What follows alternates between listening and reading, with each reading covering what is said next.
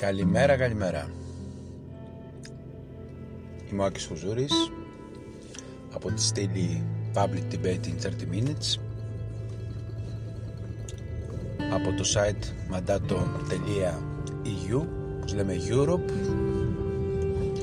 Europe που έχει βάλει τα καλά της εν ώψη της συνόδου των χωρών της G7 με την ε, μεγάλη περιοδία του νέου Προέδρου των ΗΠΑ, Τζο Μπάιντεν. Η ηχογράφηση γίνεται όπως πάντα στα τέλη μιας εβδομάδας, της εκάστοτε εβδομάδας. Σήμερα είναι Παρασκευή, 11 Ιουνίου 2021. Οι εξελίξεις τρέχουν, ειδικά στο εξωτερικό, που επηρεάζουν το εσωτερικό της χώρας μας και εκεί θα εστιάσουμε σήμερα στη συζήτησή μας.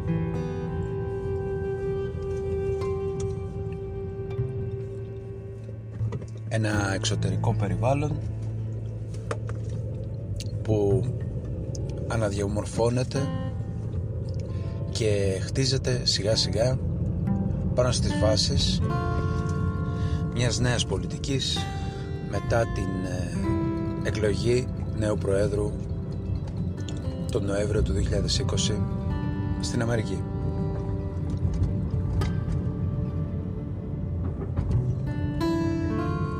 Φαίνεται ότι οι μεγάλες συμμαχίες επιστρέφουν. Ξεπερνάμε την προηγούμενη δεκαετία της τρικυμίας, του ανταγωνισμού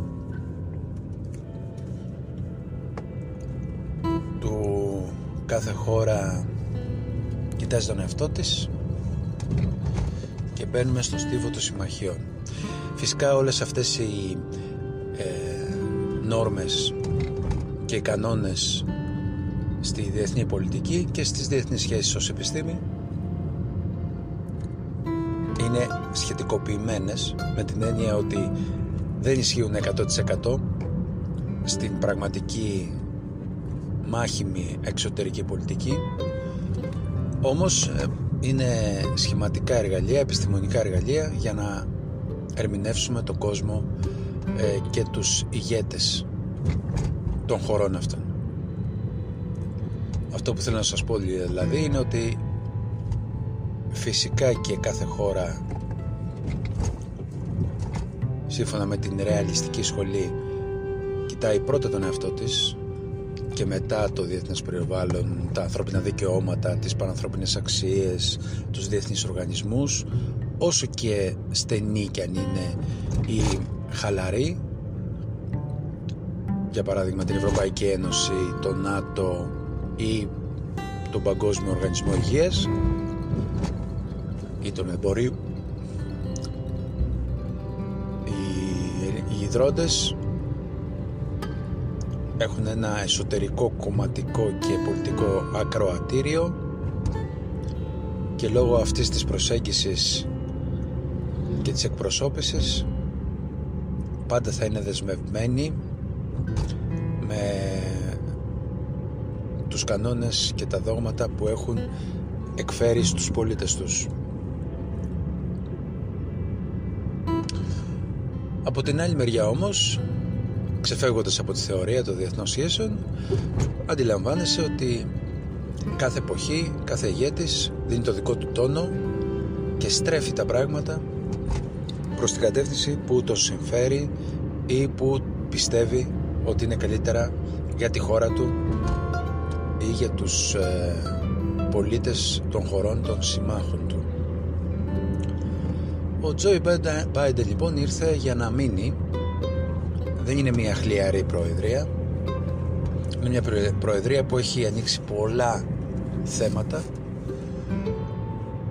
Το μεγαλύτερο θέμα που άνοιξε και χτύπησε στην καρδιά του Αμερικάνικου συστήματος είναι η κρατική χρηματοδότηση η υπέρογη 6-3 δολαρίων στην επόμενη τετραετία για την αντιμετώπιση της οικονομικής καταστροφής της προηγούμενης δεκαετίας και της πανδημίας εδώ και 1,5 χρόνο. Ένας δημοκρατικός που θέλει το υπολοιματικό σύστημα υγείας στην Αμερική να το ενισχύσει, να το οργανώσει και να φτάσει τουλάχιστον στα επίπεδα της Ευρώπης. Φυσικά υπάρχουν αντιδράσεις και μάλιστα αξιωματικές αντιδράσεις, ιδρυτικές αντιδράσεις από τους Ρεπουμπλικάνους που η ατομική ευθύνη είναι σαν ένας θεός της αρχαίας Ελλάδας. Όμως ο Biden δείχνει έτοιμος από ποτέ. Γι' αυτό και η δικιά του κοσμοθεώρηση στις διεθνείς σχέσεις έχουν να κάνουν με την ε, ομαδική συνεργασία των χωρών της Ευρώπης και της Αμερικής. Δεν νοείται Ευρώπη χωρίς Αμερική και Αμερική χωρίς Ευρώπη με στενές υπερστενές συμμαχικές σχέσεις. Η Ευρώπη με τον Biden θα επανέλθει στο σημείο που ήταν την εποχή μετά το δεύτερο παγκόσμιο πόλεμο. Αυτό τουλάχιστον θα προσπαθήσει ο Biden. Αυτό σημαίνει ότι οι σχέσεις με την Ρωσία και την Κίνα θα είναι τυπικές αυτές επιδιώκει ο Biden πρώτα θα βλέπουμε τις σχέσεις των συμμάχων υπόσχεται φυσικά ότι τα συμφέροντα των ε, χωρών της Ευρωπαϊκής Ένωσης και της Ευρώπης γενικά θα καλυφθούν από την ε, εξωτερική πολιτική των ΗΠΑ και των θεσμικών οργάνων που είναι ιδρυμένα από τις χώρες της ε, Δύσης όπως είναι G7 πρώτιστα αλλά και άλλες οργανωτικές δομές όπως είναι το ΝΑΤΟ και οι παγκόσμιοι οργανισμοί που έχουν ειδικευμένους τομείς όπως είναι το εμπόριο υγεία.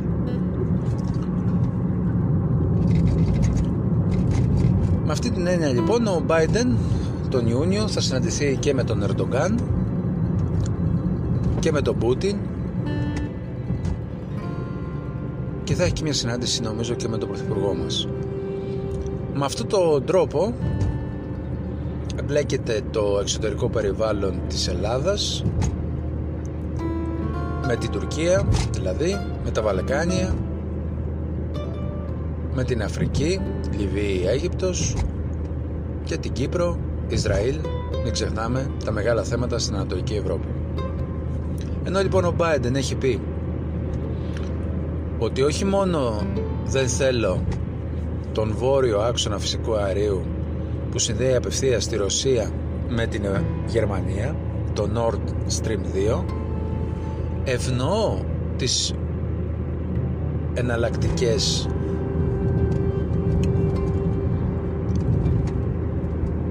διαδρομές φυσικού αερίου όπως είναι ο νότιος αγός που ενδιαφέρει εμάς το Ισραήλ, την Αίγυπτο, την Κύπρο. Επομένως ε, ρίχνει τον μπαλάκι στην Ελλάδα. Να έρθει πιο στενά, να συμμαχεί να σκέφτεται σύμφωνα με την Αμερική αυτό όμως έχει επιπτώσεις και προσπαθεί το δικό μας πολιτικό προσωπικό που κοιτάζει τα δικά του συμφέροντα τη δικιά του πολιτική ρητορική πώς θα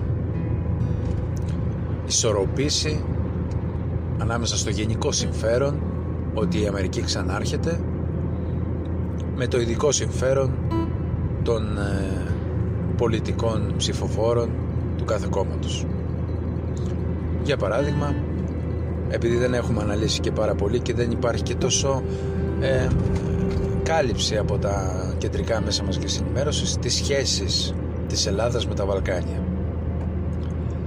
Ενώ οι χώρες ε, της Ανατολικής Βαλκανικής, Βουλγαρία, Ρουμανία είναι στην Ευρωπαϊκή Ένωση Έχουν όμως τα δικά τους προβλήματα, εσωτερικά προβλήματα που το μεγαλύτερο είναι η διαφθορά και η απαξίωση του πολιτικού προσωπικού. Στα κεντρικά Βαλκάνια και στα δυτικά υπάρχει ακόμα η Ρώσικη επιρροή, υπάρχει ακόμα και ότι κοιτάμε και προς Ανατολάς είτε προς τη Ρωσία βλέπε τις Σέρβους είτε προς την Τουρκία βλέπε τους Αλβανούς. Η Ελλάδα λοιπόν εδώ έρχεται, να παίξει ένα ρόλο ενεργούς πολιτικής όχι παθητικής ενώ η γενική γνώμη των Ελλήνων και της Ελλάδας έχει να κάνει ότι δεν επεμβαίνουμε στα εσωτερικά μιας άλλης χώρας γιατί έχουμε δεινοπαθήσει με τις επεμβάσεις στα δικά μας εσωτερικά θέματα. Τώρα η Αμερική έχει να μας δώσει ένα ρόλο παρεμβατικό είτε με στρατιωτικές βάσεις που θα υπάρχουν σε Σούδα και Αλεξανδρούπολη και ενδιάμεσα στη Λάρισα και στο Βόλο ή στη Σύρο ή με κλείσιμο πληγών διαχρονικών, ιστορικών του, του 20ου αιώνα, ίσως και πιο πριν όπως για παράδειγμα την ε, καθαρή πίεση του σύμμαχού μας στον ΙΠΑ να λυθεί το θέμα της αναγνώρισης του Κωσόβου. Και γιατί έχει σχέση με μας το Κόσοβο και, και γιατί εμείς να εμπλακούμε σε αυτό. Διότι η Ελλάδα χωρίς τον εξωτερικό χώρο τις εξαγωγές, τις καλές σχέσεις τον προσανατολισμό προς τους γείτονες δεν έχει ελπίδα επιβίωσης στη σημερινή εποχή όπως ο τουρισμός όπως τα αγροτικά προϊόντα τα βιομηχανικά προϊόντα δυστυχώς ή ευτυχώς η ανάπτυξη οικονομική ειδικά η εξωτερική περνάει μέσα από μια ενεργή σταθερή εξωτερική πολιτική συμφιλίωσης των λαών και των πολιτών μεταξύ των χωρών αυτών. Δυστυχώς η Ελλάδα πρέπει να πάρει θέση και πρέπει να πάρει θέση υπέρ των ε, γενικών συμφερόντων της. Στα Βαλκάνια αυτή τη στιγμή, εκτός όπως είπαμε τα ανατολικά, είναι η Βόρεια Μακεδονία, η Σερβία και στα Δυτικά Βαλκάνια που προσπαθούμε να έχουν μια ευρωπαϊκή πορεία πολύ πιο έντονη από ότι τα κεντρικά ε, Βαλκάνια που έχουν κάνει επίσημες αιτήσεις και πιέζουν όσο μπορούν. Η Αλβανία που κοιτάει και προς την Τουρκία λόγω του έντονου μουσουλμανικού στοιχείου που κατέχει. Το Μαυροβούνιο με τα φοβερά εσωτερικά προβλήματα διαφθοράς. Τη Βοσνία Ριζεγοβίνη και στην καρδιά ανάμεσα στη, στα κεντρικά Βαλκάνια και στα δυτικά ανάμεσα στην Αλβανία, στη Σερβία και στην ε, Μακεδονία, τη Βόρεια Μακεδονία στους γειτονές μας είναι το Κόσοβο που παρόλο που έχουμε δαιμονοποιήσει κατά καιρούς αυτούς τους ανθρώπους επειδή ανεξαρτοποιήθηκαν από το Κόσοβο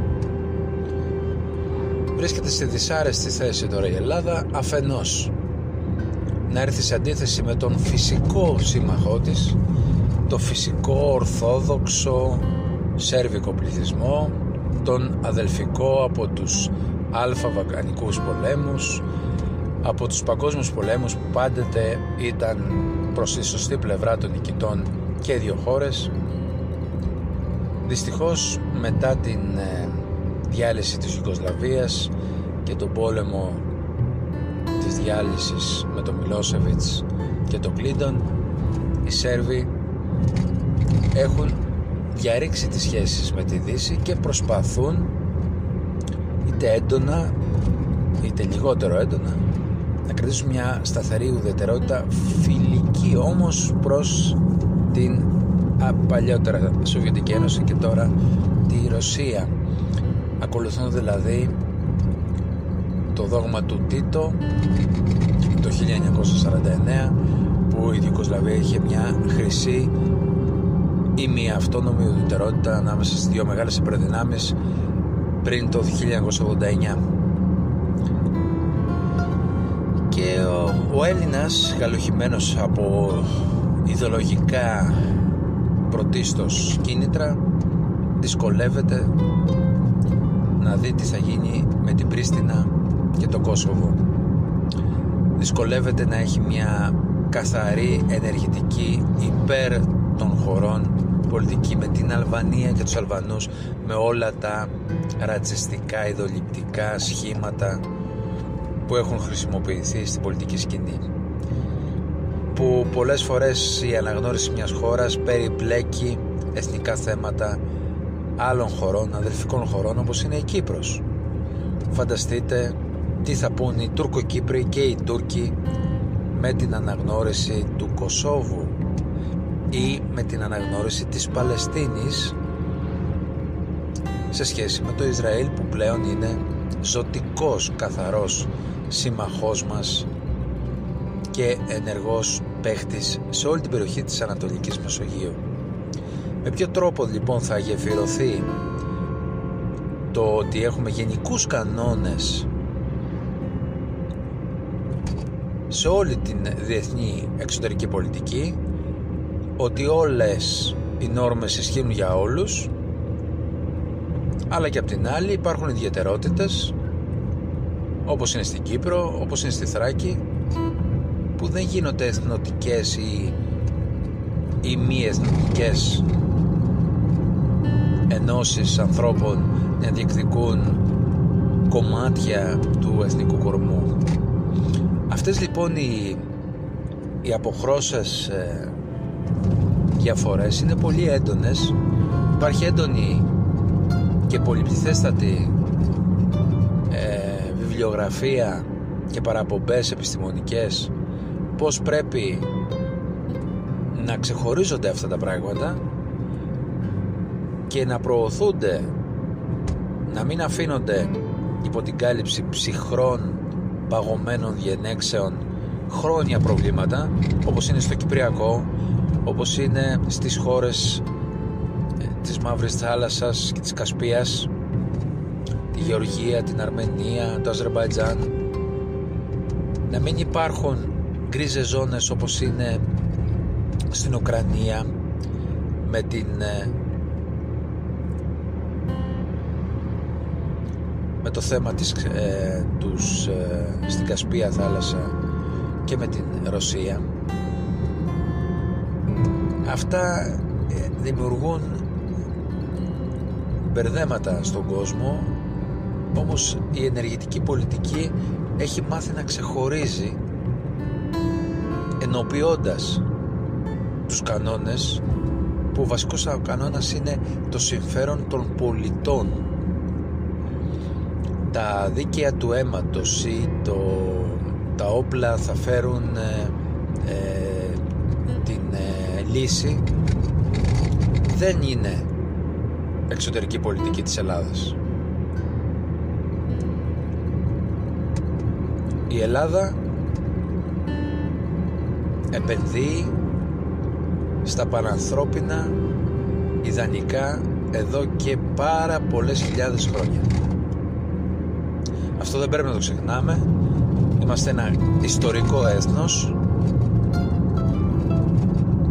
πάντοτε και μέσα από επεκτατικούς πολέμους είχαμε μία ανθρωποκεντρική προσέγγιση αυτή είναι η κληρονομιά μας αυτή είναι η βάση μας και έτσι πρέπει να βλέπουμε τα θέματα στα Βαλκάνια. Λύνοντας θέματα ανοίγονται νέοι δρόμοι. Δρόμοι που τώρα δεν τους βλέπουμε. Δρόμοι που τώρα φαίνονται κάπως στολοί γιατί άλλο να έχεις 15 προβλήματα και άλλο να έχεις ένα ή δύο εν αντιθέσει με τους ε, Τούρκους και την τουρκική εξωτερική πολιτική που η χαρά τους είναι αυτό που λένε κάποιοι φίλοι μας εδώ να απλώνουν τραχανά. Δηλαδή να ανοίγουν συνεχώς θέματα αντί να κλείνουν είναι η χαρά τους να υπάρχουν εκκρεμότητες. Γιατί έτσι είναι γαλοχημένη η άρχουσα τάξη η ελίτ της Τουρκίας που παίρνει δύναμη από τις διενέξεις τις εσωτερικές, εσωτερικές αντιθέσεις τις ε, ε, συγκρουσιακές και τις πολύ έντονες αντιθέσεις που υπάρχουν. Στο εσωτερικό της Τουρκίας. Φανταστείτε ότι υπάρχει ένα μεγάλο κομμάτι κοντά στο 30 με μπορεί και παραπάνω της 100 αποκλεισμένο αποκλεισμένο από τις ε, θεσμικές θέσεις και τη ζωή των ανθρώπων ε, χωρίς να αυτοπροσδιορίζονται όπως είναι οι Κούρδοι. Υπάρχει ένας άτυπος πόλεμος που εκεί τροφοδοτεί και δεν αφήνει τις υγιείς δυνάμεις της Τουρκίας και των πολιτών να εκφραστούν να μεγαλουργήσουν να αναπτύξουν τα δικά τους συμφέροντα, θέματα όπως είναι στην Ελλάδα. Είμαστε μια δυτική χώρα στην Ελλάδα μια χώρα που παρόλο που είχαμε απεργία χθες, παρόλο στις μικρές συγκρούσεις που έχουμε η τάση μας είναι προς την διαβούλευση τη διαπραγμάτευση και τον κοινωνικό διάλογο και όχι την τυφλή σύγκρουση τη βίαιη επομένως ο γενναίος και ανοιχτός διάλογος πρόθεση συμφερόντων θα επικροτήσει στη νέα εποχή Biden τις συμμαχίες των χωρών και η Ελλάδα δεν έχει να χάσει τίποτα από ότι είχε την προηγούμενη εποχή Τραμπ και ίσως δώσει και μια παγκόσμια μεταστροφή και βοηθήσει και χώρες όπως είναι στον Ειρηνικό να αναλογιστούν τα θέματα της παγκόσμιας ανάπτυξης ότι δεν είναι τα κυρίαρχα. Τα κοινωνικά θέματα είναι τα κυρίαρχα γιατί εκφράζουν την κοινωνία. Με αυτά και με αυτά φτάσαμε στο τέλος του σημερινού podcast Είμαι ο Άκης Κουζούρης. Να είστε καλά. Καλή εβδομάδα αυτή που έρχεται. Γεια σας.